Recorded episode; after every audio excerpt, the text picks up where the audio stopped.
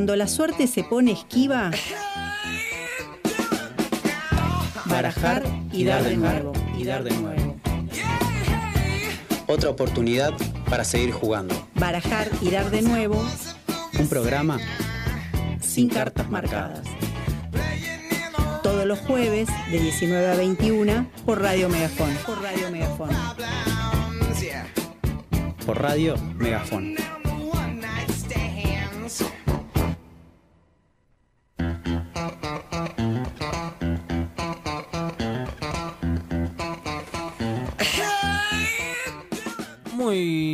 Tardes, sean todos bienvenidos a esto que es Barajar y dar de nuevo un nuevo programa, eh, la edición número 20. 30. 2030. Oh, 2030. Y no nos han excelente, echado todavía, Excelente, no, no, esto es una locura. 2030, estamos a pleno. Eh, ¿Cómo andan ustedes? Bien, muy bien, muy bien.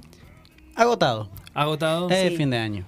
Sí, Oh. sí. Yo con sueño. Ya lo dije 75 veces de que llegamos. Uf, Sí. uh, bueno, venimos, bajamos, cambiame No, la no, música no. un poco más para abajo, así un, no, no, no, una melodía. Mm. Eh. Eh, ¿Cansado por qué?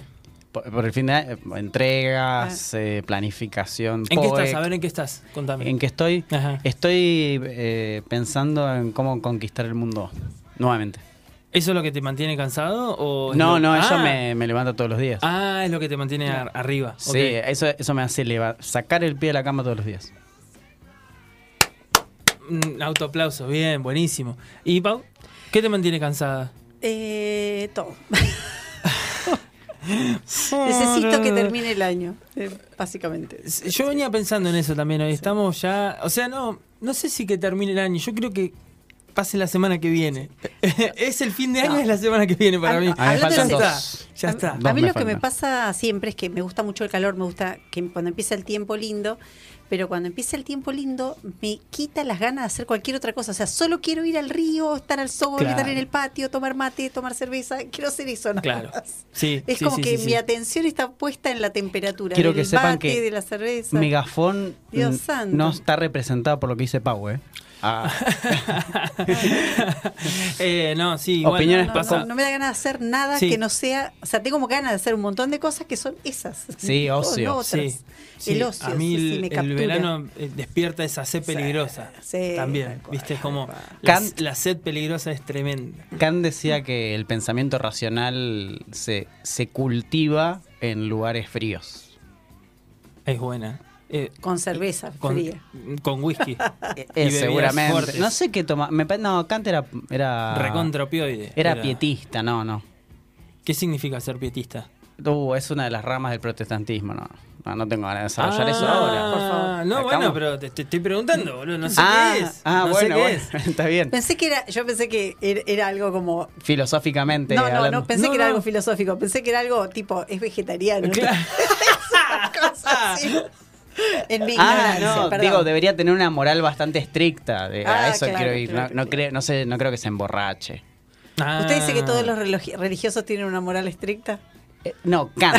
Ah, ah, estás hablando por Kant. Kant, Kant, Ok, Kant. Particularmente Kant parece era un tipo muy ordenado, parece que se levantaba a escribir en un horario específico todos los días. Un maniático, señor.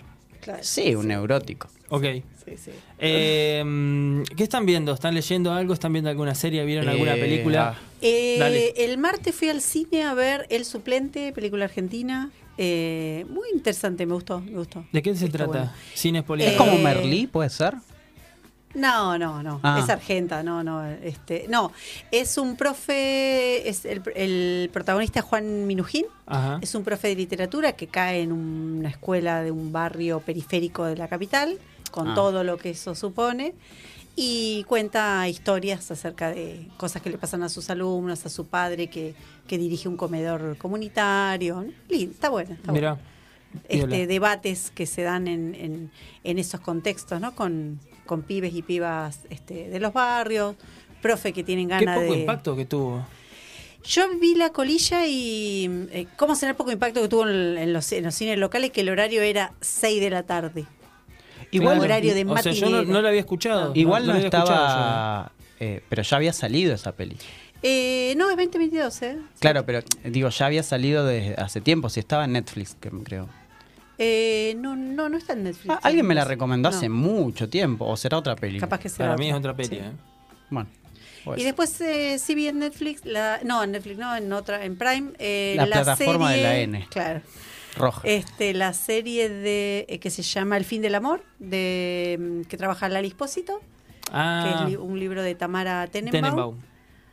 Está bueno. sí. Ah, Ah, Esperaba ok. más, de la, más de contenido, digamos. Es como Ni. Tiene un par de frases, de, momentos muy, ah, muy piolas. Y después es como, nada, esperaba más, digamos. No, no está mal, pero yo esperaba más. No la volverías a ver. No, no, Es- no. Esa es mi, una de mis, No. mis uno de tantos criterios que tengo para las cosas. Tipo, no volvería Sí. a ver esa película.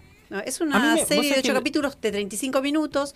Eso es lo que tiene bueno que Ah, a ver una serie. Ahí es va. una serie No cortita. Claro, a mí me pasa mucho igual que en las últimas películas, ponele, no sé cuál he vuelto a ver. Ponele, las últimas películas que vi, así que vos digas, no sé, eh, ponele One Tana, eh, ¿cómo se llama la de, la de eh, DiCaprio y eh, Brad Pitt?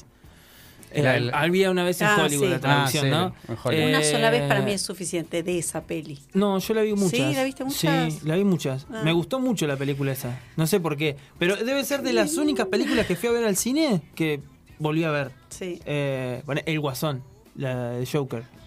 La vi Al cine. y no, la vi en el cine y no la volví a ver nunca. Y está siempre en la plataforma ahí como que pasa y no la vi nunca más. Claro. Es una cosa que no, no me llama la atención. No sé por qué. Y así un- una bocha de películas que he ido A mí me pasa más eso de, de- de muchas veces con los libros. Porque es como que la siento que la primera vez, si es una novela sobre todo, estás como, o por lo menos yo, que soy medio ansiosa, muy, muy atada a la historia, digamos, a, a cómo va la- el hilo de la historia, qué están haciendo los personajes. En una segunda mirada ya puedo como sacarle como más a los personajes Claro. y mirar y entender más el contexto y qué sé yo, qué sé cuánto. Entonces así hay libros que los he leído siete, ocho veces. Mm, Ok. Claro, yo. eh, Exagerando. con, Eh, con- para, primero que Pri- estaba, ¿qué- qué primero estabas que viendo? estoy leyendo. Leyendo, y viendo.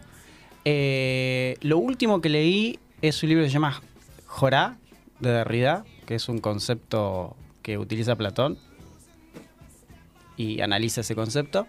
Es una discusión filológica, filosófica muy interesante, por lo menos para mí. ¿Y qué vi? Lo último que vi. eh, estoy viendo, o sea, eh, viendo y escuchando más que nada eh, videos de, de YouTube. Me encantan los videos de YouTube, le quiero confesar esto, de teorías conspirativas. Uy, sí, eh, re his- falopas. Yo ya me lo vi historias, todo eso. historias de ocultismo, esoterismo, las más, las que son reales, digo, reales en términos de pasaron de verdad eh, Hay que tal, hacer secta y tal Sí, esto sí. y que hicieron tal cosa y tal otra.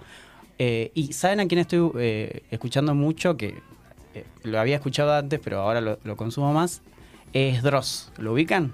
Me suena. Es un youtuber muy Me suena, sí, que, me que suena. empezó a que es vive en Argentina, creo que es venezolano y, y lo- cómo lo relata, cómo hace así y nada, me gusta mucho, son como cosas así, hace tops de, de no sé, las personas más malas del mundo, por ejemplo.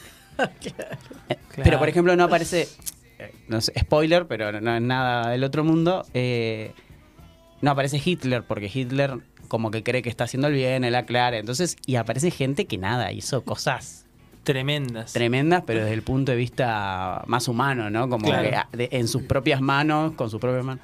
No, no, me encanta escuchar eso, o sea, como manera de... Hay gente que le, le asusta, supongo, ¿no? Porque trabaja mucho O sea, con eso esto, sería con lo un momento de, macabro. de- de relax. Sí, sí, pasa que yo lo, me- lo tomo como, como algo... Hay dos cosas. Una me hacen pensar en los límites, ponerle de la, de, de la mente humana, digamos, como Sí. cómo puede ser que esto suceda. Y después hay algo del esoterismo y de, de esa toda submundo de cultura de la magia y cosas así, sobre todo magia negra, ¿no? Claro. Porque la magia buena como que mm, Es nah, aburrida. es buena. Eh, que mantiene cierto encantamiento sobre el mundo. Sí, ¿no? totalmente. Como que hoy el mundo está tan desencantado y las cosas son tan Sí. seculares en el peor sentido de la palabra, Claro. que esa gente que cree realmente en eso, eh, te empieza a hablar, te empieza a contar algo que eh, produce cierto encantamiento, ¿no? Ujú. Inclusive esas teorías de los alienígenas, reptilianos, me encanta, me encanta, me, es como que yo lo consumo como ficción. Claro.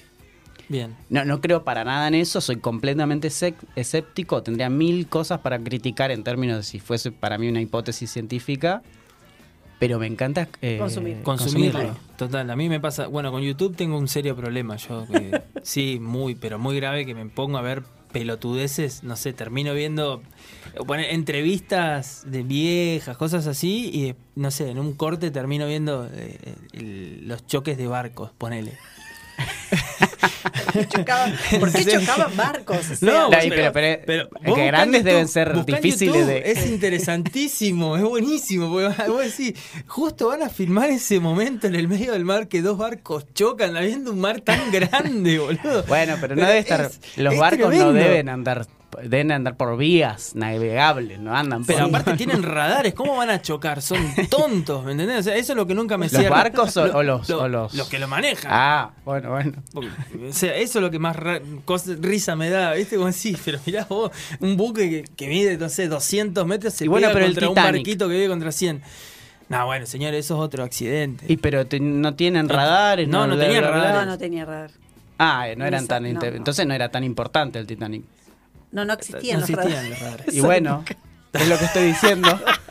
Estamos hablando del principio del siglo XX. Eh, no, no, pero lo- te juro. Y después los de cuando salen. Esto es un, un consumo de TikTok y de las Ah, los no reels tengo de. No, es un tampoco. vicio, boludo. Y tampoco Eh, veo. No me, ¿Sabes qué? Yo no, tengo puedo. tiene Barbie y ahí es como que estamos, no sé, antes de dormir es como miramos TikTok, TikTok, TikTok. Es una cosa de loco. Eh, con el tema de la selección, poner la cantidad de videos de TikTok que hay es impresionante, Mm. te enferma. Eh, de- de- Importante variable el hecho de que haya alguien presente. ¿Cómo? Que haya otra persona presente con vos. Yo, por ejemplo, así puedo ver mucho más cine. Ah, bueno. Capaz claro. que una película de tres horas con alguien al lado me es muchísimo más llevadera. O sea, tengo que tener muchas ganas de ver algo hoy de tres horas para verlo solo. Claro, me- ponerle igual, eh, no sé, eh, hay, hay veces que cuando vivía solo, por ejemplo, estaba capaz hasta las 5 de la mañana mirando videos en YouTube de también cosas random, así como de... O sea, la estás enfermando a alienígenas. No, no, no, Barbie con TikTok. Yo estoy más con YouTube. Es mi, mi consumo es YouTube, pero consumo... Bueno, pero te está de enfermando. la, de, la, de la actualidad, sí, me parece que sí. Eh, de la actualidad, no sé, de, de programas de radio, qué sé yo, estoy viendo entrevistas, entrevistas, notas, programas enteros, no sé, eh, el, el Urbana Play, qué sé yo, consumo todo. Miro bochas y bochas de horas y horas y horas de YouTube. Una locura, no sé por qué, pero no puedo parar. Los métodos, el método Reward, ponele, creo que no, no me perdí ninguno. Debo haber visto todos, todos, absolutamente todos. ¿Y te, y te quedas con info, tipo, porque yo no puedo Sí. ver esas cosas sin procesarlas, ¿entiendes? Claro, tal Sí, cual. sí, sí, sí, Sí, sí, sí, Bueno, ponele eh, el, el método Reward. eh, vi el, el último que hizo con eh, Agis. Ah, sí, Eh, con, con el economista. Sí, pero no me Álvarez acuerdo el nombre. Agis. Sí, Álvarez Agis. Eh, muy bueno, muy bueno. Eh, y muchas cosas interesantes después. Por ejemplo, lo ataba con la columna que tuvimos nosotros de, econ- de economía, hablar del dólar, qué sé yo. Y un montón de particularidades. Más que nada, también ver el papel del chabón de Rebord está muy bueno como entrevista y demás. Me quedo más con eso que con el entrevistado muchas veces. Me quedo, o, o ponerle cuando van a, a Todo pasa el programa de Matías Martín, que Matías Martín me parece un pelotudo entrevistando. Un pelotudo, pero mal. porque- Teléfono. porque el chabón está todo el tiempo encima de- del vago. O sea, el otro día fue Dante Spinetta y le hablaba de la historia de su vida a Dante Spinetta. ¿Me entendés? O sea, Sí, déjalo que hable. Sí, tal cual. Es como. Cuando fuiste a Coso, que estuviste acá, que hiciste esto, catatá, Como que quiere dar cuenta de lo que sabe del entrevistado. Claro, Mm. ¿viste? Sí, a mí por eso. Como, va, yo- o, bueno, el que detesto con todos mis seres, Andy Kurnesov. Soportable, el chabón. Insoportable cuando entrevista, me, me ponen, hasta me pone incómodo escuchar a la persona que está hablando con él. no, a no ese son, no son grandes entrevistadores. A ese ¿no? punto, no sé por qué. Para mí, eh, de- Te deja, la vara, Fantino sería, sería mejor. deja la vara muy alta a Julio Sí. Julio total. Leiva deja la vara muy alta Muy porque. Julio Leiva es invisible en las Total. entrevistas. Y eso hace que... No una- vi la que última de la caja negra con este, Juanfer Quinteros. El chabón eh, hace que se luzca la persona. Rara vez vos lo ves hacer un comentario de más, es muy, muy bueno, Sí. muy bueno. Total, total. Deja la vara muy alta. Mm. A mí Fantino me, me gustaba entrevistando. A mí me gustaba antes, lo que pasa es que ahora es el show de Fantino y es un No, bueno, pesado, pero... eso es show. Igual que Longobardi. Longo- Longobardi es el que yo quiero decir. No, eh, vos No decís creo. el de perfil. Eh, no, no es Longobardi. es el de, el de perfil, el de diario perfil, ¿cómo se llama? Eh, Oh, no, Fontevecchia me parece Ah, bueno. Fontevecchia. eh, pero no, no estoy hablando de Fontevecchia, Ah. estoy hablando de otra persona que. No, me Tenenbaum. puedo- no. ah, Tenenbaum también no me parece un tipo malo, pero no, no, lo, no, lo, no me acuerdo como entrevistador. Pero Me Fontevecchia. Fontevecchia me gusta, eh, Fantino me gusta, pero a mí el programa que más me gusta de entrevistas es el de Joaquín Soler Serrano, donde iba Borges, o sea, fue Borges, Dalí, no sé, claro. eh, Pasolini, Claro. gente, o sea, tal cual. que si vos a esa gente no la, no- o no, sea, le, no le hacías hablar ahí, es como que. y si, Sábato, Sí. no sé, qué sé yo, si vos no haces eh, Rulfo, qué sé yo, un montón de gente importantísima en la cultura, que si, eh, no sé, o sea, Claro, pero ponele, a mí ponele, es lo que me gusta de Julio Leiva, que Julio Leiva tiene la misma eh, la, la misma forma de encarar una entrevista que si es expert, si es eh, el Duki, si es, no sé, eh, Elegante o- elegante, Claro, sí, Juanfer Quintero, que es el último, o no sé, eh, Ibai. Eh, Tal cual. eh, encara de la misma manera, tiene la misma tonalidad, vas, no va hacia los lugares comunes. No. No, está bueno es que Eh, eh, porque es eso, siempre el lugar la común es hacer, ¿no? hacer como la, la, la biopic de, de- Sí, no, va por, va por otro lado. Y va por otro lado, pregunta en momentos muy particulares, Sí. viste, como que está bueno Sí, sí, sí. la, la métrica de Tal la cual. entrevista. Bueno, ¿qué tenemos para hoy ahora? ¿Qué tenemos para hoy? ¿Vamos a estar? Ok. Bien. Bueno, Va a vamos a más dejarlo un... en suspenso. No, después, les digo. Bueno, dale, dale. Em, Picadito tenemos noticias. Picadito de noticias. Tenemos una entrevista. Vamos a estar entrevistando a Las personas de Neuquén Futura. Neuquén Futura. Ahí va a venir Micaela, Noelia y Santiago. Cuando estén acá, les presentamos, Bien. contamos por qué están acá y qué nos van a contar. Bien. Bien. Y tenemos algunos datitos random este, que me puse a investigar acerca de cantidad de personas en recitales después de la de medio mundo que fue a Coldplay. Sí, che, eh, fue mucha gente, pero un- ha habido otros recitales multitudinarios en Argentina. En número serían 800.000 personas, haciendo un número... 600.000. 600.000. 600.000. Ah, re poco. Pero en boludo. 10 Yo pensé que- recitales. Pero es re poco. El, di- el indio en uno Claro, metió uh, sí. todo eso. Si no me spoileé, te pido por favor. Ah, el- perdón. No me spoileé Claro, la- bueno. la columna, se lo pido por favor. Está bien. Disculpe. No, no- no empecemos así porque si no... Bueno. Bueno, vamos a escuchar cómo estamos en noviembre. Eh, pensé poner primero un, un tema... re- Eh, lo pensé ese, lo pensé, pero no, lo pensé. Eh, traje ¿Qué falsete November tiré? Rain, November Rain, el ¿Escuchaste, clásico de ¿escuchaste el falsete que Sí. tiré? En octubre no pusimos octubre. Gena se Eh, pone verdad. nervioso. Es verdad. No. bueno, eh, nos vamos con los Guns, November Rain.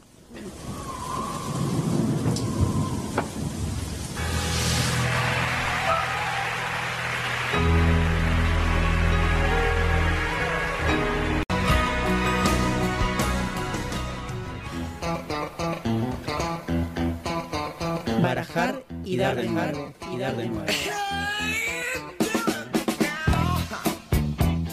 Donde se juega sin comodín.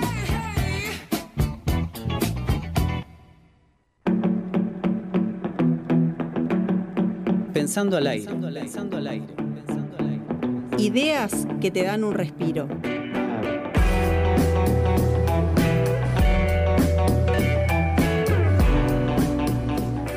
Y bueno, llegó el momento de pensar al aire. Hoy nos toca hablar de rap. Vos, Nico, nos preparaste una columna, ¿no? Exactamente. Ok, a ver, ¿qué nos vas a hablar? Esta columna de, de pensar al aire es más. desde- o sea, nace más desde un lado afectivo, porque además no, si, si quieren, no, no hay como ninguna causa.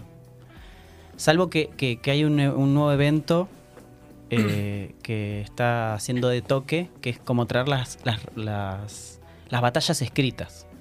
Entonces por ahí, por eso eh, me hizo linki- me linkeó y dije, che, tengo ganas de hablar de rap. Alguna vez eh, iba a escribir un artículo y después desistí, era más analizando un, a un rapero, pero bueno.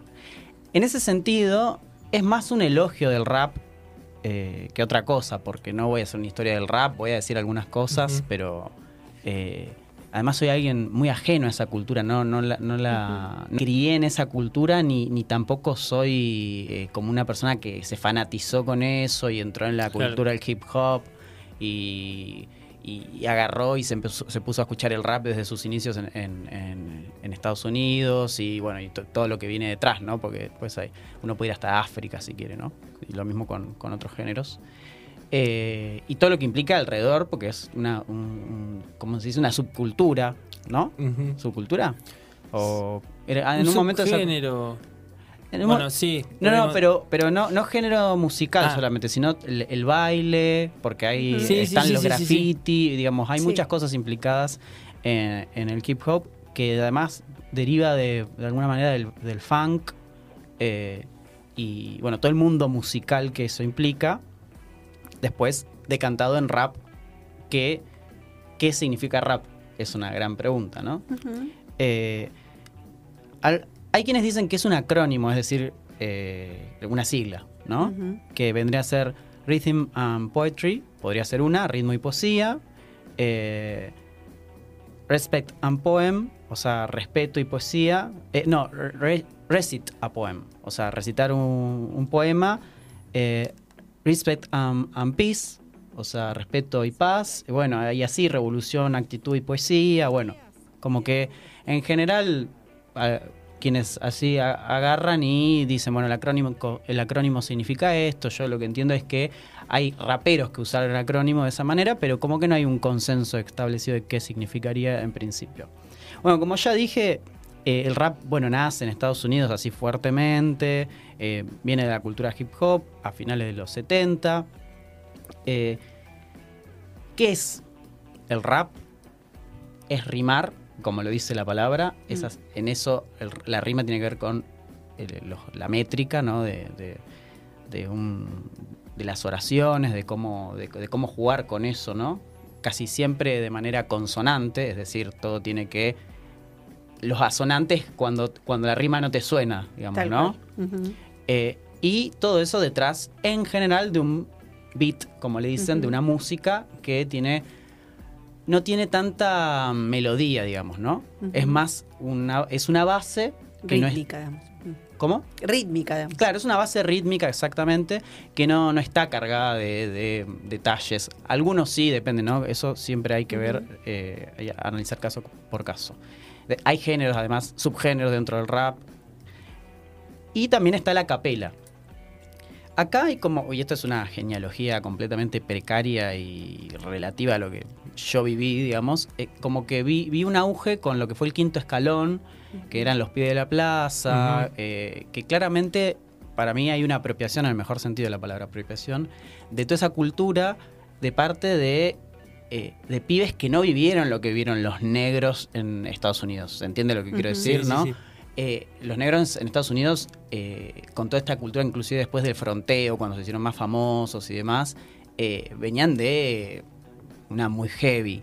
No digo que no haya quienes hoy no hayan pasado por esa, pero los pibes que iban a la plaza entran de, dentro de otro, digamos, sí, dentro de otro estatus social o clase social, ¿no? Hay una apropiación cultural ahí. Sí, también en los, Sí. en los barrios populares en donde se dio como el origen en Estados Unidos, eh, son barrios que básicamente se encuentran en grandes ciudades industriales, que la gran mayoría de los chicos que compartían ese tipo de, de- de lugares eran con eh, también implicados dentro de otras situaciones, como puede ser, eh, eh, pensemos en los 80 de los Estados Unidos con la, fiebre de, bueno, un, un ascenso muy grande del crack, eh, un ascenso muy grande de drogas duras en las calles y los barrios populares de las grandes ciudades eh, y barrios negros sobre todo en, eh, en Estados Unidos van a estar muy, muy asociados también con ese tipo de cuestiones. Entonces hay como la vivencia de ese barrio también es muy distinta a la vivencia del barrio tal vez del quinto escalón. Son como dos barrios muy, muy diferentes. Eh, eh, Tal cual. Yo creo que eso, contextualizar eso, porque claramente además hay un fenómeno que después se traslada, ¿no? Porque no, no es que nacen espontáneamente uno en cada lado, sino que uno primero nace en un lado y después se replica. Y yo creo que ahí esa juventud venía de, un, de una sucesión de políticas eh, o de, de- cierta estabilidad económica diferente, con otra proyección de futuro. Bueno, hoy eso está más en tela de juicio, pero igual así todo no es una historia del rap ni de Argentina ni de ni, yankee, sino más bien qué es lo que y esto es bueno claramente es de alguien que interroga al fenómeno, digamos, de manera lateral y, y- y en esa lateralidad a ver si en estas cosas que uno anota aparece algo de eso que se dice rap, ¿no? Eh, y la tesis es que el rap, para mí, desde mi punto de vista, viene a re- renovar la música popular. Y no solo la música popular, sino la poesía. Inclusive me animo a decir que la literatura argentina, sí, en la literatura argentina incluimos a artistas populares, desde Echeverría, pasando por, no sé, eh, el Facundo de Sarmiento, pasando por el Martín Fierro, eh, pasando por Yupanqui, Ujú. donde ahí aparecerían artistas populares, pasando por Pizarnik, donde hay gente de la academia más, si se quiere, igual alguna más excluida, Storni, Borges, Spinetta, ¿no? Como que ver, una concepción amplia de lo que sería la literatura. Yo realmente estoy, estoy muy convencido de que las letras del rap eh, y el trabajo en el son- con el sonido que hacen, las métricas y la búsqueda que, que tienen algunos artistas, no todos, claramente, está eh, muy centrada en la composición eh, poética y eso renueva completamente bueno, los usos de una lengua, ¿no? Me parece que, siempre en el dominio de una jerga, porque, y, y sobre todo con una jerga que está muy cargada de palabras en inglés, tienen un universo discursivo circunscripto a su, a su grupo, digo, estas palabras que aparecen como flow o tag o inclusive el mismo rap o hip hop, que son eh, de otro lugar. eh, bueno, eso, renuevan, renuevan la música popular, renuevan de alguna manera la poesía de, o, la, posibilidad incluso y, la concepción que tenemos acerca de la poesía y acerca la poesía a, a lugares donde quizá era menos sospechado que podía llegar. Eh, y eso aparece a partir de las batallas. Por lo menos a mí me, par- me pasó, esto es una experiencia más personal, que yo entré por el tema de las batallas. Que la batalla es como una mesa- mezcla de artes, porque entre música, poesía, rima, teatro, boxeo, eh, improvisación como en el jazz, ¿no? También es un juego, también porque hay que entender que es un juego, aunque en algunos momentos eh, eso no está tan delimitado, hay gente que se caga trompada, ¿no? Eh, y se decían cosas eh, límites, después empezó a valorar- valorarse más con el cambio cultural que hubo acá en Argentina, la creatividad a la hora de hacer esas rimas, no era tan eh, fácil insultar a alguien por sus defectos físicos, por ejemplo. Claro. No sé, entre comillas defectos, eso depende de quién lo valore. Eh, pero después se fue complejizando, me parece, el fenómeno eh, y hoy ya hay ex- grandes exponentes, eh, algunos más en búsqueda de, de lo sonoro. Por ejemplo, Catriel me parece una persona que profundiza en, en lo sonoro, no tanto en la, en la, en lo- en la letra, en la lírica. Me parece más llano en ese sentido. Eh, Woz me parece una persona que está en el medio. Eh, no sé si la búsqueda del sonido es tanto de él como de la gente que lo acompaña, pero sí hay como una mezcla ahí entre el rock, el rock argento, eh, con, bueno, con, con- sus letras. Y después la persona que a mí más me gusta, en términos que, que tiene también todo un, un grupo de personas que están en, esa misma sintonía, es Acru. Me parece que la búsqueda de su poética es de las mejores y yo creo, si, no quiero confundirme porque siento que dejo a un montón de gente al lado, pero me parece uno de los mejores eh, escritores, digamos. Lo, que- escribe y lo que hace me parece eh, realmente que tiene un nivel de profundidad muy grosso. Pero sacando a Acru de lado para no centrarme en él y pensar en esto de cómo eh, primero la oralidad, inclusive esto se viene- vienen con fenómenos de, de- África, de Grecia también, porque no? En los rapsodas, cuando si, a- hablaban de Homero, ¿no? Y tenían que recitarlo de manera oral, eh, todo esto con, con la métrica, eh, alabando gente, insultando a otra gente, Eh, pero después hay un pasaje de la escritura que hace que las letras se empiecen eh, pueden tomar otra, otro vuelo, otra complejidad por una cuestión de que es asentar y ponerse a escribir, Claro. no es lo mismo que improvisar. Eso no quiere decir que en, en la improvisación no aparezcan cosas tremendas, ¿no? Eh, en la improvisación, bueno, eh, Picasso decía que si la inspiración lo encontraba, que lo encuentre trabajando, Sí. ¿no? Eh, di- dicho sea de paso, eh, inspiración viene, es lo mismo, es parecido a entusiasmos, y entusiasmos viene de, de que, que significa con el Dios adentro, es decir, en estado de gracia, una vez hablamos de esto. Eh, el estado de gracia ese, cuando entras en el flow, de alguna manera, Sí. yo siento que como, como que esa persona que entra en el flow y empieza a improvisar y empieza a encontrar palabras que riman con otras, encuentra como regalos del propio pensamiento que está entregado a su propio vacío, digamos, como que vos vacías la mente de alguna manera y en tu inconsciente, un inconsciente popular, cargado de significados, porque está todo esto de las rimas a través de cosas que el otro tiene que interpretar, aunque haya dobles sentidos, pero tiene que ser directo y demás. Hay, hay una cuota de, de- de- de- en la que puedes cerrar grosso, digamos, y hay otra cuota donde puedes acertar y encontrar eso, encontrarte con algo completamente, una metáfora completamente eh, descabellada en el sentido de, de- de extraordinaria. ¿Por qué? Porque te entregaste a fluir, ¿no? Fluir es eso, digo, el- el entrar en la, en la duración, como diría Bergson, eh, de algo que te, que te absorbe, donde tu subjetividad se va con eso. Porque quien, bueno, quien ha experimentado, capaz acá, acá- capaz acá ajena no me deja mentir, pero quien ha experimentado el hecho de, de improvisar en, en la música, eh, em- empieza en un momento a desplegarse de lo voluntario, digamos, como que ya te empieza eh, la música misma, las personas que están alrededor, si estás tocando con otras per- personas, empezás a eh, dejarte llevar, ¿no? Eso es el, el- hecho de fluir. Eh, y bueno, una cosa es hacerlo con un instrumento. Hay una definición de música que dice es significante sin significado, o sea, palabras sin sentido alguno, digamos, inmediato.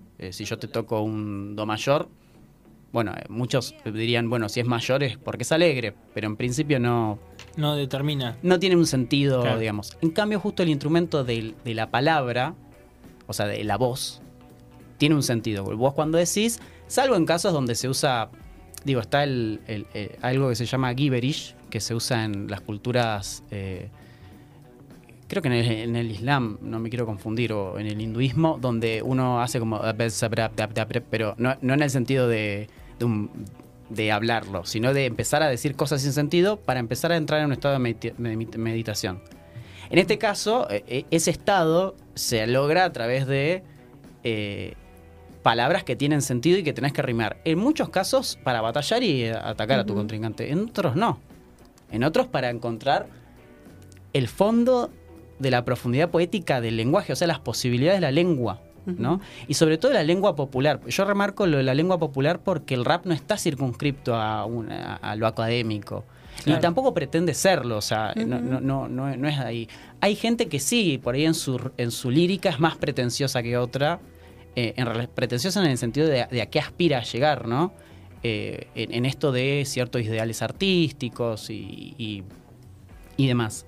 Eh, todo esto de- lo estoy diciendo de vuelta, eh, de alguien que, que, que toca de oído, ¿no? ¿No? Que dicho sea de paso, me gusta la palabra tocar de oído porque eh, es como una metáfora, es, un- es una frase que hace de, de la sinestesia una metáfora de la ignorancia. Para pensar. ¿Cómo? ¿Cómo? Es una metáfora eh, que hace de la sinestesia eh, una forma de la ignorancia, ¿no? Porque tocar de oído es sinestésico Claro.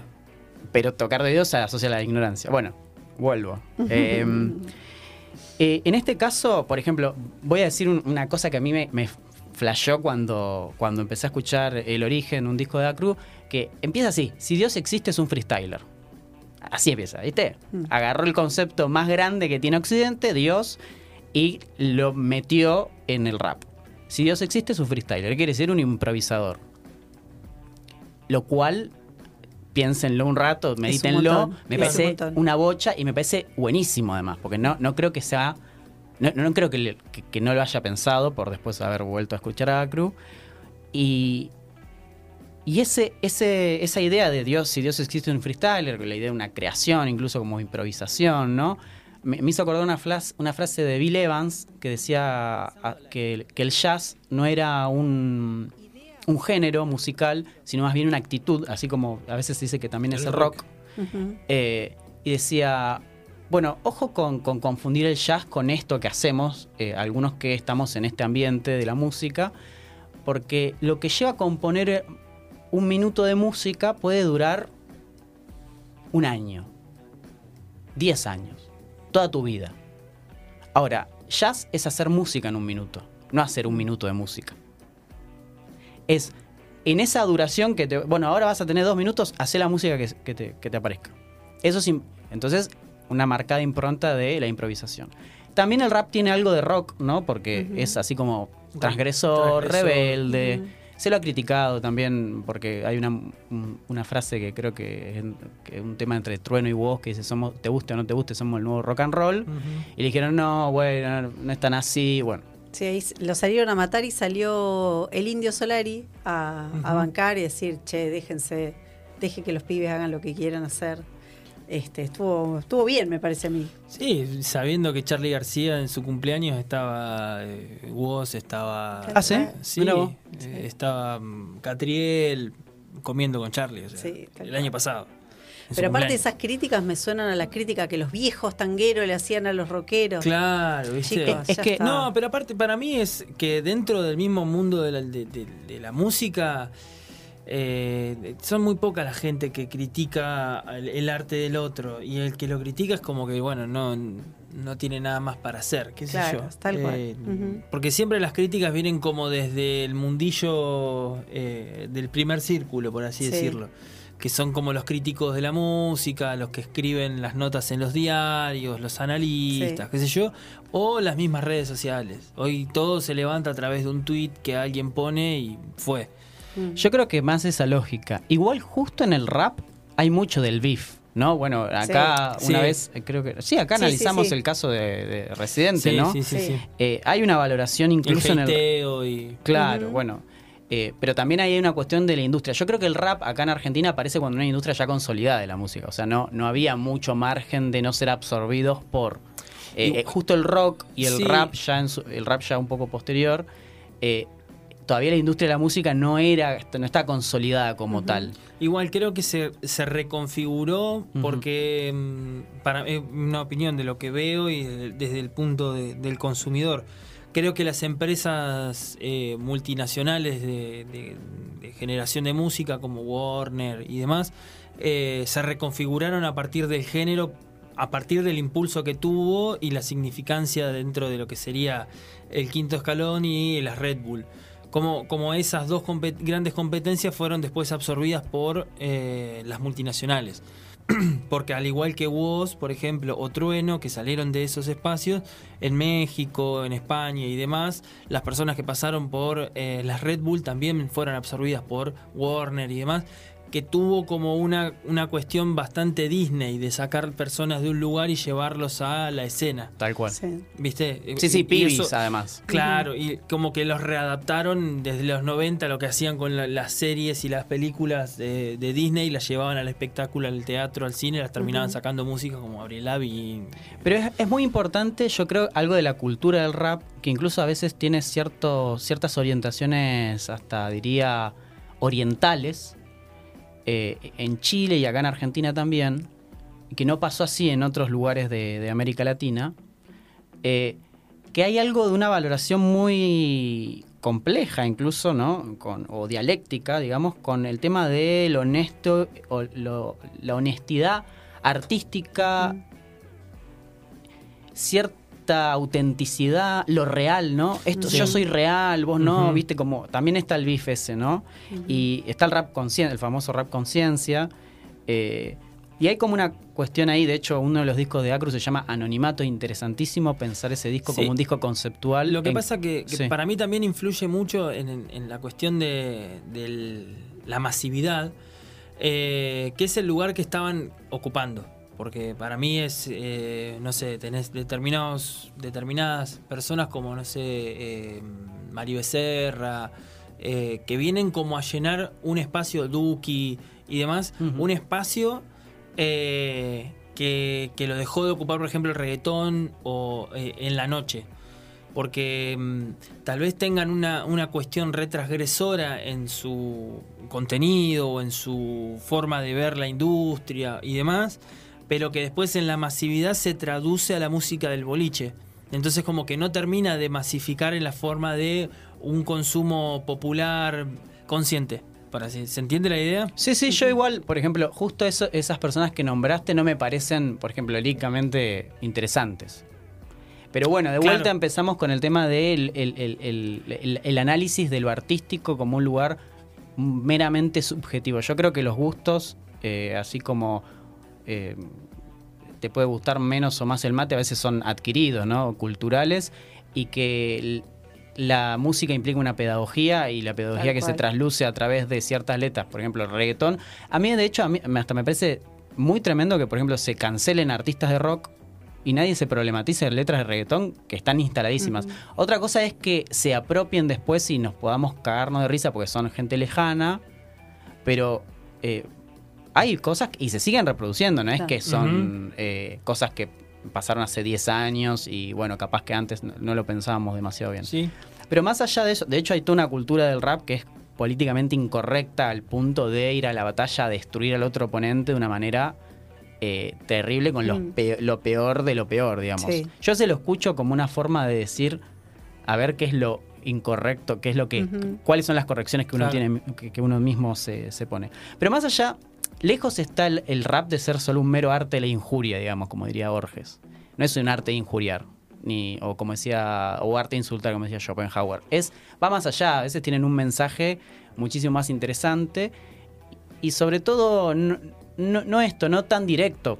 Y hay algunas cuestiones para que, que- que eso suceda que creo que tiene que ver eh, con la velocidad, por ejemplo.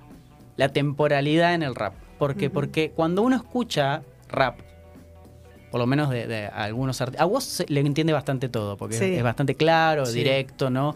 Eh, tiene algunas partes donde hace algún como truquito y te tira algo así rápido, pero además sigue siendo claro. Pero hay algunos que trabajan con el sonido de una materia que encima de, como tiene mucha influencia inglesa, eh, buscan ese sonido. Entonces, la vocalización hace que se dibuje la palabra, no entiendas muy bien lo que dice, encima van a una velocidad que no, la, no, no, no puedes comprender. Y la pregunta es, si, si uno hace la pregunta al, al arte, es ¿qué está diciendo? No le entiendo, y, o- y una primera impresión es, no le entiendo nada. Cuando uno agarra el texto y lo lee, digamos, aparte de eso, aparte de, de- de- de la implicancia sonora, como puede pasar con, el- con la música en inglés o en otro idioma, ¿no? Que te, te- te gusta cómo suena, pero no estás entendiendo el mensaje, digamos, el contenido, Claro. el significado. Cuando agarrás y te lo pones a leer, no solo los metriqueos, como dicen, eh, de esto de hacer palabras, eh, hacer, usar tropos de, que se usan en la retórica para que suenen palabras que son muy similares fonéticamente y hacer todos juegos con eso, descomponerlas y demás, buscarle dobles sentidos, sino también el mensaje que está ahí porque está como encriptado en la velocidad. Claro. En la velocidad se encripta un mensaje que no lo vas a encontrar en la primera lectura, por decir así. Hoy Claro. hablábamos de los textos. Vas a tener que pegarle una segunda lectura y quizá una tercera. Y, y realmente quienes, eh, quienes vienen, o sea, quienes tienen una propuesta artística fuerte, como Camada, por ejemplo, eh, otra, gente de, esa, para mí tienen, tienen la posibilidad de ser eh, las, las personas que hoy, desde mi punto de vista, porque hay que relativizarlo igual, más allá de que uno tenga criterios y todo, la mejor poesía que yo leo hoy. O sea, no, la mejor poesía que yo leo hoy no está en gente que escribe libros. Está gente que escribe canciones y que escribe rap, digamos. Ok. Está bueno. Eh, esculpidores del instante, dice la Cruz. Ujú. Eh, desnudar lo abstracto. Encerrado en el cuarto, me acuerdo de. eh, si me ves en silencio es porque estoy tramando algo. Ahora se me vino a la cabeza la. Pero eh, sí, sí, yo creo que ahí la, la- la composición y, y la puesta musical de algunos, no, porque no, no- no son todos ni todas, eh, es muy interesante. La lírica apuesta a renovar la lengua de una manera fuerte. Me parece una boludez, eh, término técnico, una boludez pensar que esa gente, por, por ser joven, así como lo fue Charlie García y Spinetta Claro. en su momento, y Spinetta, eh, digo, su- Sui Generis era medio cursi, si se quiere, ¿no? Pero Spinetta ya tenía una apuesta lírica fuerte en los mismos convencionales, tenía 20 años, Sí, 19, sí, sí. Sí. no me acuerdo, capaz Sí, sí, menos. Barro Eso- tal vez con 16. Cla- Bueno, por eso. Pensar que, la- que estos pibes que son jóvenes y que, y que porque hacen rap, que, que viene de afuera, entre Claro. comillas, y toda esa pavada, no hacen cosas que son interesantes eh, en términos no solo de lo sonoro, sino también, y en esto es, eh, se centra la tesis, ¿no? Y yo dije, renovar la música popular, pero sobre todo la poesía popular. Mm. Eh, pensar que esa gente no lo está haciendo y dejar pasar por lado por prejuicios de, de viejo, entre comillas, eh, etarios, inclusive me empecé una estupidez y ojalá después de esta columna haya gente que diga, bueno, me voy a poner a leer rap, no escuchar. Me voy a poner a, me voy a sentar a leer rap, incluso las batallas escritas. Está bien, hay una parte Ah, donde... Yo nunca hice eso. Está, está buenísimo. Es que, por ejemplo, si uno agarra Yupanqui, y, y ahí es mucho más fácil, porque el- el- de hecho ahí de ahí viene una tradición ya argentina, que en Mm, realidad están todas las culturas, la oralidad y la rima, ¿no? Eh, o, o muchas, no sé si todas, pero en gran parte de las culturas. Pasa que la rima pre- eh, eh, ayuda a la memorización. Entonces, a la, la ausencia de la palabra escrita, la rima sostiene Claro. eso. la- sí, sí. Exactamente, entonces es, es esa fortaleza, la, la debilidad del rap, entre comillas, y su fortaleza también al mismo tiempo, es la velocidad, la aceleración que agarra. Claro. En cambio, un payador te lo dice de una manera muy coherente, vos lo entendés en inmediato. Lo único que se te puede escapar es por ahí algo propio de eh, el vocablo que usa, porque es, no sé, del campo Sí. o eh, viene del folclore de algún lado, vos decís, che, esto no sé qué es. Capaz que, ah, no sé, en, en- en Corrientes se usa mucho el guaraní, en. Misiones, digo, el norte. Claro. Eh, y acá, bueno, ¿qué te pasa? Que agarrás palabras que están en inglés y demás. Pero más allá de eso, eso lo puedes, es fácil, digamos, decir, ah, no entendí. Pero cuando empieza rápido eh, y ya empezás a no perder y empezás como a no escuchar. Y Claro. lo que escuchás es música. Música en el sentido de Sí, sonido. va la Claro. métrica, la métrica de la, la voz Sí. con el beat y eso es todo lo que sentís. Y Claro. es, es el movimiento del cuerpo que te lleva. Listo, eso es todo. Así que bueno, podríamos decir que esta, que esta columna fue como una invitación a, a quienes no, no están en el género a animarse a, a- por algún lado, ¿no? A Sí, escuchar está, está buenísimo. algo. Hay algunos, este, como vos decías, que, que se han volcado como un poco más em, salido del rap duro y puro y, y van como mezclando, ¿no? Como vos. Ahora a mí me impactó mucho y me encantó una, una versión que hizo mm, Trueno con dos minutos de Ya no sos igual, que es una canción Sí. Clásica de los 90, tremenda, muy, muy buena. Eh, y este, bueno, eh, Woz cantando con La Bomba de Tiempo y Baltasar Comoto, que es un guitarrista de la hostia También, también. tema que se llama Bolivia, o sea, eh, Sí. con Moyo, hay como otra cosa, ¿no? En, en, en España, es Zetangana que retoma toda la Bueno, ese música. chabón es, es, es todos muy los bueno. cantantes este, gitanos tradicionales que uno no los conocía, resulta que son unos tremendos. Sí, sí, una, una empezás a googlear algo así, Sentado en esa mesa eran 60 años de Una- cultura, sí, de, tradición. Sí, tal cual. y, y poder empezar, digamos, es algo que, flamenca. que- que- que es muy interesante y está bueno entrarle por algún lado y abrir, ¿no? Y como Sí. decíamos, más allá de, te puede gustar o no gustar, pero abrirse a escuchar sin prejuicios está bueno, Sí, parece, ¿no? sí, sí, sí. Bueno, eh, damos cierre a esta tremenda columna de Pensar al Aire y nos vamos a escuchar dos minutos con la gente de Die Tottenhausen y Trun- Truenito haciendo Tremendo, amo esa algo. versión. Eh, ya no sos igual.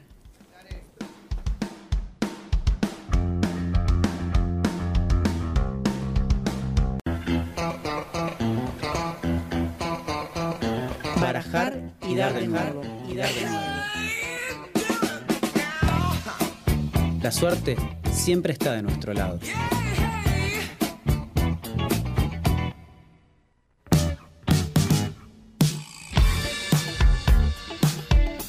Barajar y dar de nuevo, y barajar y dar de nuevo. Buscando la tercer cara de la moneda.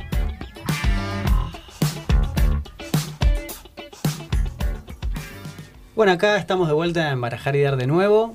eh, en la entrevista, en la tercera cara de la moneda, estamos con integrantes de Neuquén Futura, un espacio integrado por vecinos y vecinas eh, de diferentes localidades de Neuquén. Tenemos a Micaela Facchinetti, ella es economista, militante por el ambiente, docente también. Eh, tenemos a Santiago Nogueira, que es exdiputado provincial y licenciado en Trabajo Social. Y a Noelia Soto, que estudió Trabajo Social en la UNCO, eh, ha estado en niveles eh, diferentes de atención en el Ministerio de Desarrollo Social y en CALF, y es militante feminista, mamá de dos niñas. Eh, ¿Cómo están? ¿Cómo andan? ¿Qué tal? ¿cómo andan? ¿Cómo les va? Bueno. Bien, muy bien. Eh, bienvenidos a- acá a Radio Megafón, a Radio Megafón en Megafón. Eh, barajar y dar de nuevo. Se me Claro. ju- juntó barajar con Megafón. Claro. Megafón. Bueno, podemos hablar ahí. Barafón. Barafón. Barafón. También. Pasapalabra. Claro, era pasapalabra. Así que bueno, están acá porque el 11 de octubre hicieron la presentación del espacio político municipal eh, en la ciudad de Neuquén. Y queremos que nos cuenten básicamente eh, sus proyectos como espacio político y bueno, también las confluencias, ¿no? Porque por lo menos de lo que yo pude ver ahí, así como un resumen eh, en relación a, al- de dónde vienen y hacia dónde van, me parece, es, son los ejes ambiente, territorio y género. ¿No es cierto? Así es, exactamente. Eh, bueno, sí, somos un, un espacio político que es muy nuevito, eh, pero las personas que lo integramos en realidad estamos hace mucho tiempo eh, militando en distintos espacios sociales o, de militancia ambiental eh, o militancia política. Eh, y bueno, y, creímos que este era un buen momento, una buena ocasión para unir fuerzas, cada uno, cada una desde su militancia y lo que viene haciendo, para poder impulsar estas ideas, nuestras ideas, y creemos que como que es importante meterse en la política, ¿no? Muchos de nosotros venimos de afuera de la política. Yo, por ejemplo, eh, vengo a militar en eh, organizaciones ambientalistas, ¿no? Eh, y, y bueno, pero creemos que a la política hay que teñirla de, de- de otros, otros colores, ¿no? Cambiarla un poco desde adentro, un poco esa es la idea. Y, y en el caso tuyo, por ejemplo, Santiago, vos sí sos exdiputado eh, y, digamos, como que de alguna manera integrás, digamos, como parte de esto. Bueno, acá también Noelia, militante feminista, digo, esa integración entre lo que se podría llamar algo más institucional, pero también recorridos que tienen que ver con la militancia, y algunos que son también en relación a los movimientos, ¿no? El movimiento ambiental, el movimiento feminista. Eh, Digamos, ahí cómo, cómo se juega por ese aporte. Sí, convengamos yo he tenido participación política, pero siempre mi participación política estuvo vinculada de alguna manera a la organización o al movimiento social, digamos. Yo, eh, mi primera participación social y política es en el movimiento estudiantil. De ahí nos conocemos con Paula. Eh, y luego mi, mi- vinculado al movimiento estudiantil, también a lo que fue el incipien- la incipiente historia que en su momento comenzó con los movimientos sociales, la participación en barrios de pie, en otras organizaciones sociales. Y después, en la participación institucional, siempre estuvo vinculada a eh, la articulación con distintas organizaciones sociales en este intento de cómo llevar a la agenda política muchas de las inquietudes que impulsaban los movimientos sociales. Después que pasé por la legislatura, me fui de, de Libres del Sur y ahí tuve dos años que eh, mi participación estuvo vinculada eh, exclusivamente en, en organizaciones sociales, tanto en lo ambiental como en la construcción eh, territorial vinculada a organizaciones sociales. Y bueno, como decía Mica, la inquietud siempre está. Eh, uno milita y participa por un montón de causas, abordando un montón de problemáticas, pero siempre la inquietud está, bueno, esto está buenísimo lo que estamos haciendo, vamos a impulsarlo, luchamos, pero bueno, tenemos que también tener capacidad de incidir en las, en las agendas y en las instancias donde se toman las decisiones políticas y por eso esta decisión. Y en ese caso, eh, para vos, Noelia, que recalcaste cuando yo pedí, eh, hay una breve síntesis de, la militancia, el recorrido de cada quien, un feminista bien grande. Eh, entiendo que también vinculado a lo territorial, digo, desde las experiencias, eh, hay, hay una apuesta también por las problemáticas eh, que están como atravesadas, ¿no? Juxtapuestas, esto del territorio, el género. Sí, a aquellos y aquellas que hemos transitado el movimiento feminista desde muy temprana edad, si se quiere, eh, pudimos ir evolucionando en un montón de sentidos, empezar a entender que el feminismo no es uno, sino que son feminismos. Y en esos feminismos nos encontramos con el feminismo popular. Eh, yo he sido muchos años compañera de, de Santi de, de Libres del Sur. Eh, después, bueno, fue mutando en, en cuestiones que dejaron de coincidir, por eso en un, en un momento también decidí dar un paso al costado. Pero siempre seguí militando en las cuestiones de organización social y en esta nueva organización social de hace dos años. Medio extraña, había Zoom al principio. Ajá, claro. Nos volvimos a encontrar y eso fue muy lindo porque nos volvimos a encontrar con Santi, que nos conocíamos un montón, también del movimiento estudiantil de la Universidad del Comahue. Y, y bueno, nos volvimos a encontrar y realmente la convocatoria para la construcción de la organización social, eh, de las organizaciones sociales, fue para aportar en lo que en lo que más me destaco, que es en la cuestión feminista y de género y poder entender los feminismos populares y siempre una perspectiva de la interseccionalidad, ¿no? No es lo mismo ser una feminista que pudo acceder a la universidad pública como aquella feminista que vive en el barrio y tiene eh, la atraviesan otras realidades. Por lo tanto, desde ahí es, es el aporte y desde ahí es la, es la construcción de, de Neuquén Futura. Y también desde un aporte desde Somos Barrios de Pie, ¿no? que, es la, que es la organización donde, donde nosotros y, y nosotros estamos construyendo. Bien. Clarísimo. Sí. No, y ahora re- eh, recientemente, muy, muy, muy recientemente, han, este, eh, se han vi- eh, vinculado en esta, en esta apertura que, que hace, digamos, Rolo Figueroa cuando sale del, del partido, digamos, del MPN para armar su propio espacio. ¿Cómo, cómo fue ese proceso? ¿Cómo lo vieron? ¿Qué están...? eh, en una nota, creo que lo vi, que, que la firmabas vos, Santi, me parece... eh, se hablaba de acuerdos. ¿Cuáles son, ¿Cuál es el marco de acuerdos que a ustedes les, Mm. les permite tomar, tomar ese paso, ¿no? Dar ese Mira, paso. sí, vinculado a la, la pregunta anterior, ¿por qué tuvo o qué decidió, digamos, nuestro paso de lo social a lo político? Nosotros entendemos que eh, Neuquén está en una coyuntura muy particular. En primer lugar, hay algo que no es nuevo, que lo atraviesa hace mucho tiempo, que es que nuestra provincia está estructurada en un modelo completamente excluyente, un modelo de enclave petrolero que marca con mucha crudeza desigualdades, que se puso muy en evidencia en el mes de septiembre. Digo yo, en el mes de septiembre se presentaron toda una serie de datos que desnudaron de manera descarnada lo injusto del modelo de esta provincia. ¿no? Mientras batíamos récords en producción de gas y de petróleo, lo hacíamos también en pobreza, en inflación y en desocupación, por encima incluso de los valores nacionales. Entonces ahí hay una situación crítica. Pero no solo es la foto. Neuquén está a las puertas de pegar un salto mayor en la producción de los hidrocarburos, es decir, tener un salto exponencial en esa producción.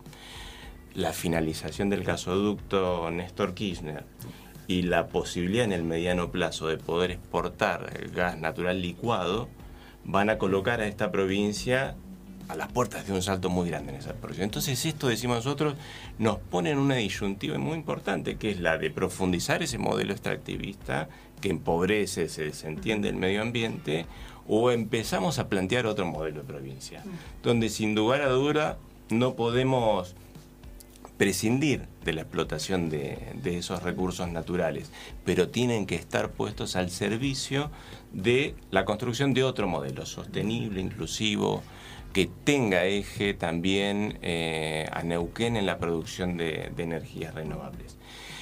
Lo de Rolo Figueroa, nosotros entendemos que, que no es ajeno al panorama este que estamos describiendo, porque hay una situación de un salto de etapa probablemente en la provincia, una situación de mucha angustia social, Entonces creo que eso ha tensionado fuertemente toda la política en Neuquén y dentro de ella el movimiento popular neuquino. Entonces ahí se, creo que yo hay que hay que tratar de entender o de poder explicar la decisión de Rolando Figueroa de no participar en la interna del movimiento popular neuquino y participar directamente en las generales. Eso, esa decisión, nosotros entendemos que puso patas para arriba toda la escena política en Neuquén. Fíjense ustedes que están tensionadas todas las fuerzas políticas en Neuquén hoy. Entonces, eso ya de por sí abre una ventana de oportunidad para, para el cambio que es bien significativa porque es una situación inédita. Esa decisión hizo que por primera vez en Neuquén el oficialismo tenga riesgo de perder el poder ejecutivo de la provincia. Y eso lleva a indudablemente a que se va a llevar adelante un nuevo ordenamiento y reconfiguración de todo el sistema político Neuquén. Eso es lo que está en discusión en todas las fuerzas nacionales y eso es lo que está en discusión en el oficialismo del movimiento popular neuquino y en sectores que, eh, aún haciéndose los distraídos, terminan siendo funcionales, ¿no? aunque presenten eh, desde un lugar opositor. Pero creemos que se va a dividir el escenario en eso, en continuidad o cambio. En ese sentido... Ah, No, no, iba, iba a hacer una pregunta con respecto a, sí, sí, siguiendo la, lógica en la que estábamos hablando, viendo un poco la, la, el perfil ¿no? de a nivel nacional y demás, cómo se viene, decimos nosotros acá, hay un, rol básicamente bastante fuerte de las derechas y demás. Eh, ¿Cómo ven ustedes ese papel dentro de la provincia y dentro de bueno la, caminata en los barrios, el hablar con la gente y demás? ¿Usted se, se nota una, una clara, a, la clara, ¿no? un sentimiento más cercano a bueno lo antiestado, la antipolítica, el enojo, la bronca? ¿Ese sentimiento o es una parte de un voz populi más de los medios mainstream de comunicación? ¿Es así o no es así? Nosotros, em, como venimos de una organización social, cuando directo a la pregunta recién de, la compañera, eh, nosotros escuchamos, nosotros escuchamos a nuestros compañeros del barrio. Y la propuesta de Rolo a nuestros compañeros y compañeras del barrio les parece bastante interesante, porque están cansados de un ejecutivo, de un partido político que ha gobernado durante 60 años que ya no le cierra, y no le cierra históricamente, no le cierra porque las desigualdades son marcadas, porque siguen sin acceder a viviendas. Y en esto que es lo nuestro, que es el ambiente, nosotros vemos, por ejemplo, una vecina, compañera, que claramente vive en el sector de plateas de San Lorenzo, y le han prometido durante 15 años que van a entubar el canal que está lleno de ratas eh, distintas campañas políticas de los diferentes intendentes que han gobernado la ciudad de Neuquén y también a nivel provincial. Entonces, claramente la gente en los barrios ve que el modelo que viene presentando el MPN, sobre todo estos últimos años, no es coincidente concretamente con la resolución de sus problemas y con sus accesos a los derechos a un ambiente sano. A, los, a los espacios verdes, a un montón de esas cosas. Entonces, cuando nosotros coincidimos en esta propuesta de Rolo, coincidimos en el sentido de que hay coincidencia eh, programática. Hay coincidencia en que él realmente nos está diciendo eh, y está preocupado por todas esas personas que no acceden a esos derechos básicos y también está preocupado por el ambiente. Y desde esos lugares y desde esta coyuntura revuelta que existe donde nos convoca y a nosotros nos parece que es una oportunidad histórica. Sí. Y ahí eh, en relación a, a esos discursos, ¿no? Los discursos el avance de ciertos discursos de la derecha. Yo creo que ahí también hubo algo que logró hacer ese sector político, ¿no? De, llegar con eh, de llegar con ciertos lenguajes, con ciertas ideas, eh, también con mucho marketing. O sea, tienen como un, un, aparato. Un aparato muy importante, mucho, mucho, mucha guita también puesta en estudiar a la gente, de su pensamiento, sí todas las técnicas de marketing que se te ocurran, que quizás yo pienso también que desde los movimientos sociales, desde los feminismos, del ambientalismo, desde eh, el, progresismo, bueno, todo lo que representamos también, eh, tenemos que aprender ciertas cosas, porque en algunas cuestiones también nos hemos quedado un poco antiguos en nuestra manera de, hablar, de, comunicarnos. eh, en poder captar el pensamiento de la, de, de la gente que nos rodea, eh, qué es lo que verdaderamente le está molestando a esa persona, eh, cuál es, eh, no sé, la verdadera incomodidad de la persona que dice hay que achicar el Estado y, y- y bajar los impuestos. ¿Qué es lo que de verdad le está jodiendo? Probablemente le está jodiendo que, que no le alcanza la guita y piensa que el Estado es el culpable de eso. Entonces, la respuesta nuestra tiene que ser a esa problemática de fondo que hay eh, y, y de alguna manera tratar de, de- de ser más claros con nuestra propuesta de, de cómo lo que nosotros estamos eh, trayendo realmente representa sus intereses y no así los sectores que de, los cuales muchas veces se repiten esos discursos. Eh, yo creo que también hay algo de que necesitamos ayornarnos un poco desde ciertos sectores y, y poder así poder como captar lo que está pasando. A, a mí me parece claro que es un riesgo. Uno ve el mundo y el- hay, Sí, yo hay un- más, hay un- más que nada en ese sentido lo pienso, ¿no? Porque Sí. el contexto, el contexto es muy difícil. O sea, eh, si bien uno tiene los ideales y, y- y- y no descreo de eso y de los principios y demás, pero también eh, cuando uno se mete en el juego tiene que saber jugarlo y tiene que estar eh, Claro. como predispuesto a, a, bueno, Sí. qué va a pasar ahí. Y justamente por eso, yo creo que eh, efectivamente, no- yo creo que hoy en Neuquén todavía no se visualiza la emergencia de una derecha eh, ultra como está ocurriendo, pero sí tenemos que tener esa preocupación porque pareciera ser que es un fenómeno que es extendido en el mundo y que realmente hay una derecha que está logrando capitalizar el descontento de amplios sectores de la población. ¿sí? Entonces, ¿por qué nosotros debemos preocuparnos aunque hoy no lo veamos? Por lo que les decía hace un ratito. Neuquén es una ciudad completamente injusta y hay un malestar muy grande en la población que observa que esta es una provincia rica, pero sin embargo la situación de pobreza está por encima de la media nacional. Entonces, ahí hay un caldo de cultivo importante por- para que emerja una, una derecha ultra en sentido. Entonces, es importante que los sectores progresistas del campo popular y nacional acertemos con las estrategias necesarias para ser protagonistas y partes impulsores de un cambio en esta provincia que pueda, de alguna manera, eh, dar cuenta de la situación que está viviendo el pueblo de Neuquén hoy y pueda llevarlo a una situación eh, mejor, mejor, porque es insostenible. Entonces, eh, frente a eso y como prevención, tenemos que hacer lo que está haciendo, que hizo Lula en Brasil, construir frentes amplios, no quedarnos en el dogmatismo, porque si no es como dice Mica, le hablamos a quién. Tenemos un discurso muy nosotros. pero nos Claro, hablamos nos entre hablamos entre nosotros y la gente sigue pasándola mal.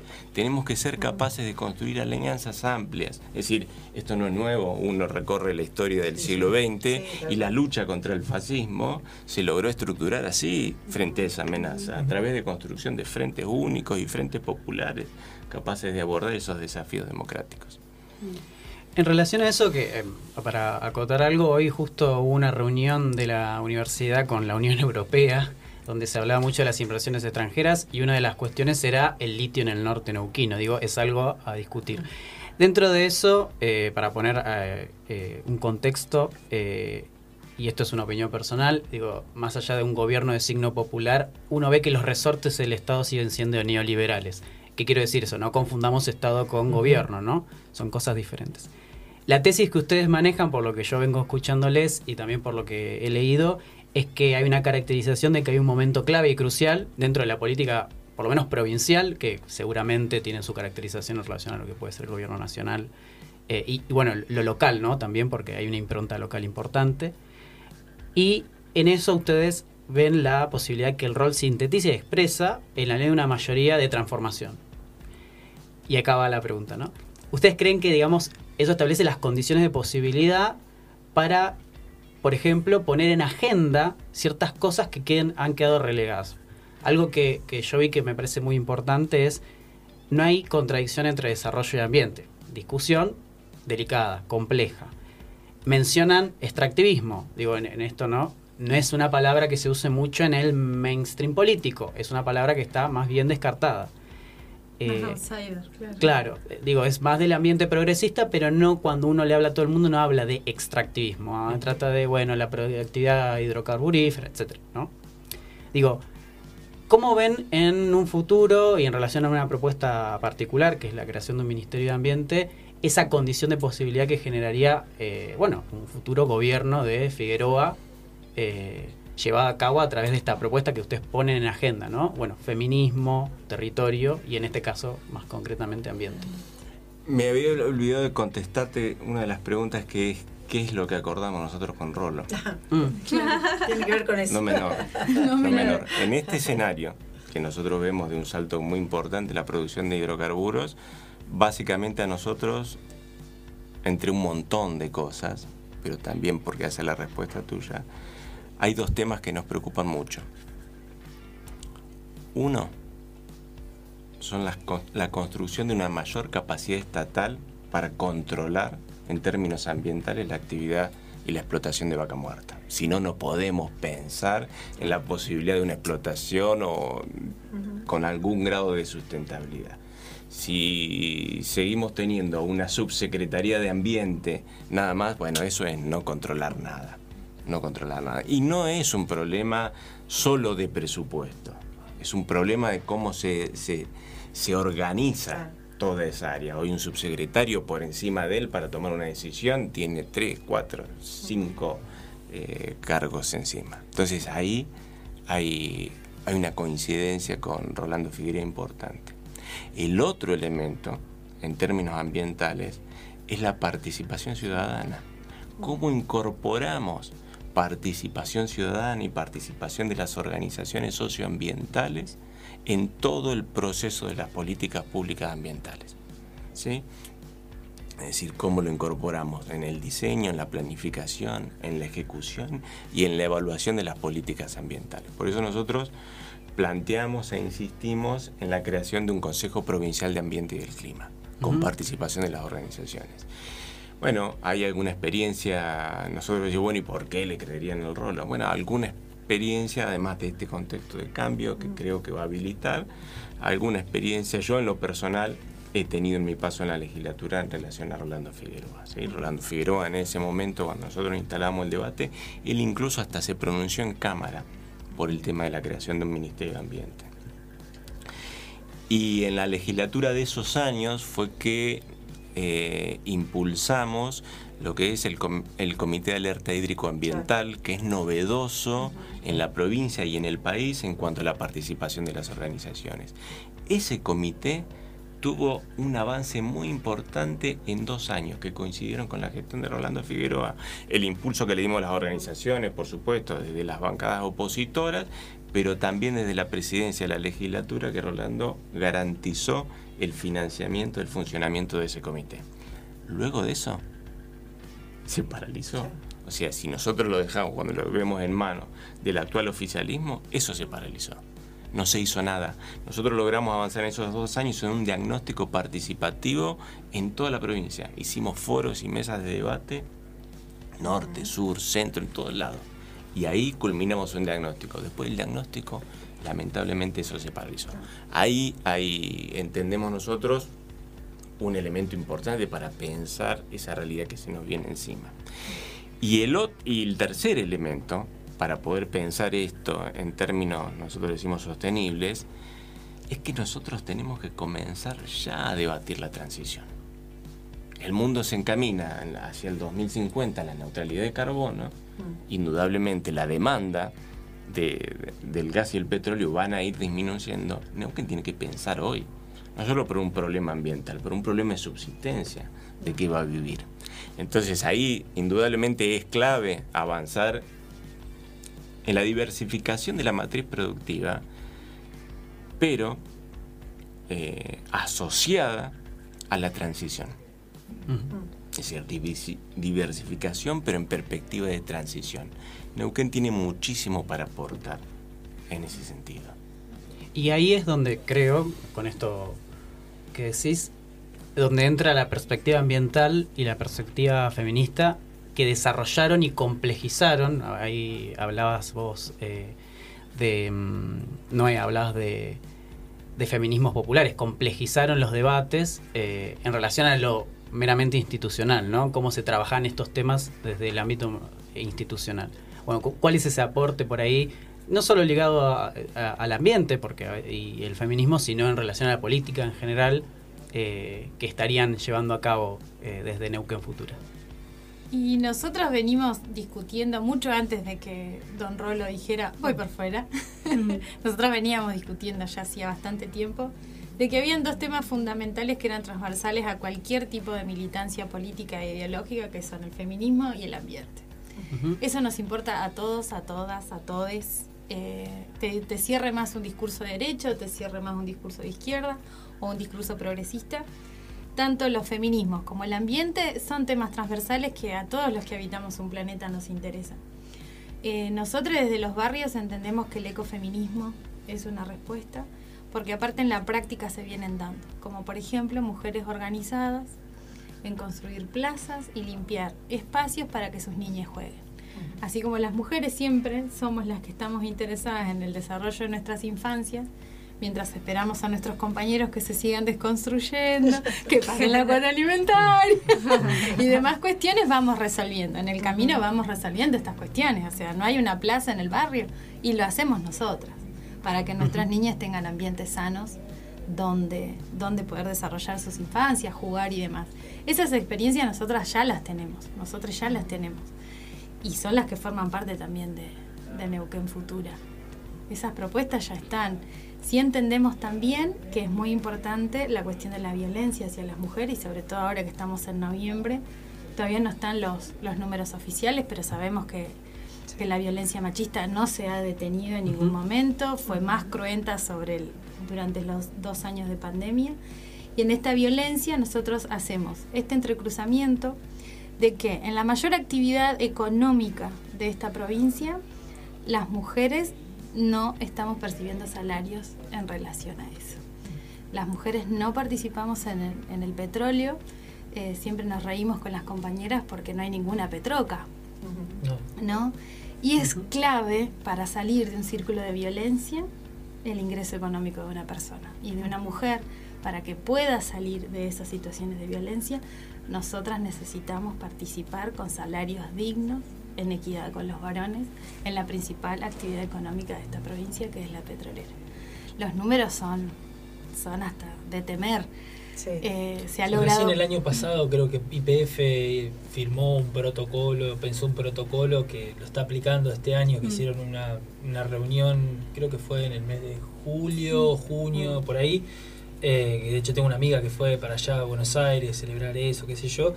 Que bueno, que es como un, proceso que la- es la- el primer eh, acontecimiento dentro de lo que son las grandes empresas de servicio y empresas extractivas de petróleo, de petróleo que la primera, que bueno, aunque sea IPF, menos de Argentina y no es, eh, es Bloomberg o, o Pan American, eh, que lleva adelante eso, pero nunca.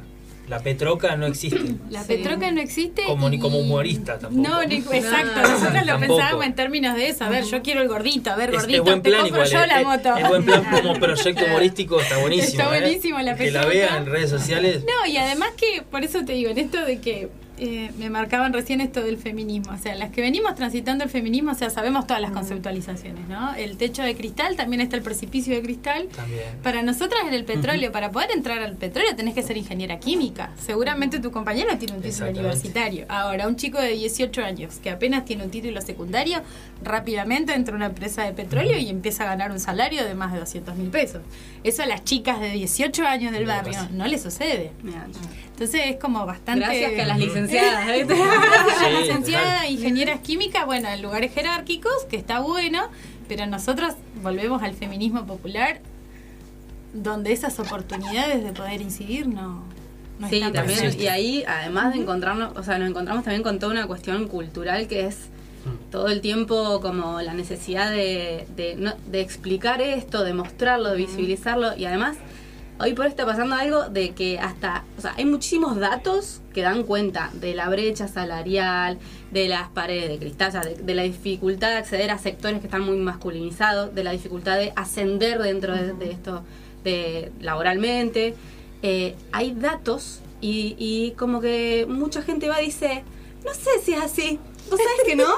Porque, Es que todo el mundo dice, yo conozco casa- una que Yo tal- conozco Claro. una. Sí, Porque sí. en mi casa las mujeres las tratan igual que a los varones. Sí. Y es como, y, y es como que tenés que estar discutiendo cosas que decís. Bueno, papá ayuda, favor. también levanta Claro, los sí. Sí, bueno, claro. No todos los varones. Bueno, está bien, sí es cierto, Claro. no todos los varones. Pero bueno, como que está todo. También estaríamos esquivando cuestión- piñas en la calle, no sé, con los varones pegaron.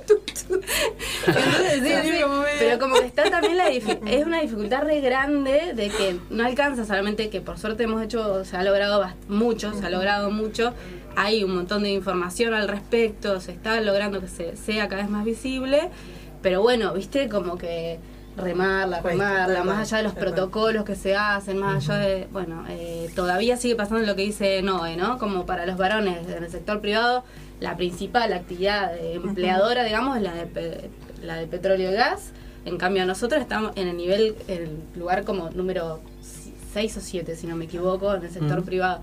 Y los primeros puestos los ocupan los lugares eh, como sectores que eh, donde los salarios son mucho menores, como, no sé, de comercio, eh, lo que tiene que ver con salud, con asist- asistencia social, sí, eh, eh, trabajo doméstico, eh, que muchas veces ni siquiera es formal, porque bueno, y hablar de todo lo que es el trabajo eh, Informal. informal, como eh, la mayor carga que tiene sobre las mujeres que sobre los varones. Hay mucho, mucho para hacer en la, en la cuestión económica y eso lo charlamos un montón nosotros en el espacio de, de la importancia de, de que las mujeres tengamos mayores autonom- mayor autonomía económica porque esa es una herramienta también para salir del círculo de violencia, como decía Noé. Tal cual. De alguna manera, y como para ir cerrando, porque ya nos queda poco tiempo, diversificar la matriz productiva es la posibilidad de redistribuir con perspectiva de género el ingreso, ¿no? Y Eh, ojalá, ah, Digo, es, ojalá. es la, es la posibilidad. Es la búsqueda. Es la Es la búsqueda, posibilidad. exacto. Así Sí, que, sí. bueno, eh, La verdad No. que un gusto eh, Sí. que estén acá. Este, Les felicitamos porque esto de la apuesta de, de pa- de pasar a lo político siempre es, es bienvenido, me parece, por lo menos nos parece Un salto. interesante, un salto. Eh, meterse, digamos, en, meter los pies en el barro, digamos, hacer, ¿no? Este, la crítica desde tirapiedras, desde la vereda de enfrente, siempre es fácil. Entonces, eh, discutir, un- armar, me parece que. que Aparte con un partido bueno. que tiene 60 años, No, eso es como que siempre vas a hacer oposición, Sí, siempre sí, lo fuiste. cual. nació con la provincia. Claro, naciste con la provincia. Este, bueno, y, y más adelante, cuando vaya avanzando esto, lo- seguramente los, les invitaremos otra vez para, para conversar, para ver cómo va, cómo va este Pregunta proceso. técnica, las elecciones... Eh, ¿La selección ar- argentina? no, o- eh, no, no, no 22 hablemos, no hablemos. No, eh, elecciones, Ah, ele- elecciones 2023. Eh, ¿La ciudad de Neuquén cuándo son? ¿Saben? Van desdobladas. Van desdobladas, ¿no? No, no se sabe todavía. ¿Todavía no se sabe? No hay, no hay calendario. ¿No? Hay, no hay calendario electoral. eh, no-. Pero digo, por carta orgánica son anticipadas siempre a, las provinciales, las, las municipales. ¿o no? No, no, pueden ir juntas. Lo que pasa es que en general cuando estaba eh, Pechi Quiroga las Se separaba, Quería saber pero no era nada. porque estuviera en Una estrategia electoral. Sí. Y Omar Gutiérrez las pone en marzo. Y ahora con las colectoras que tienen MPN las van a probablemente las Pero pongan. no sa- Una incógnita. Sí, es una incógnita. Ok. Así que bueno. Bien. Bueno, muchas gracias por estar acá. Muchas Nosotros gracias. nos vamos. Los dejamos. Quédense que están Ya los están pumpas de efecto Doppler. eh, quédense en el aire de Megafón. Gena, nos vamos. Nos estamos Hasta yendo. luego. Adiós. Gracias. Acá termina Barajar y dar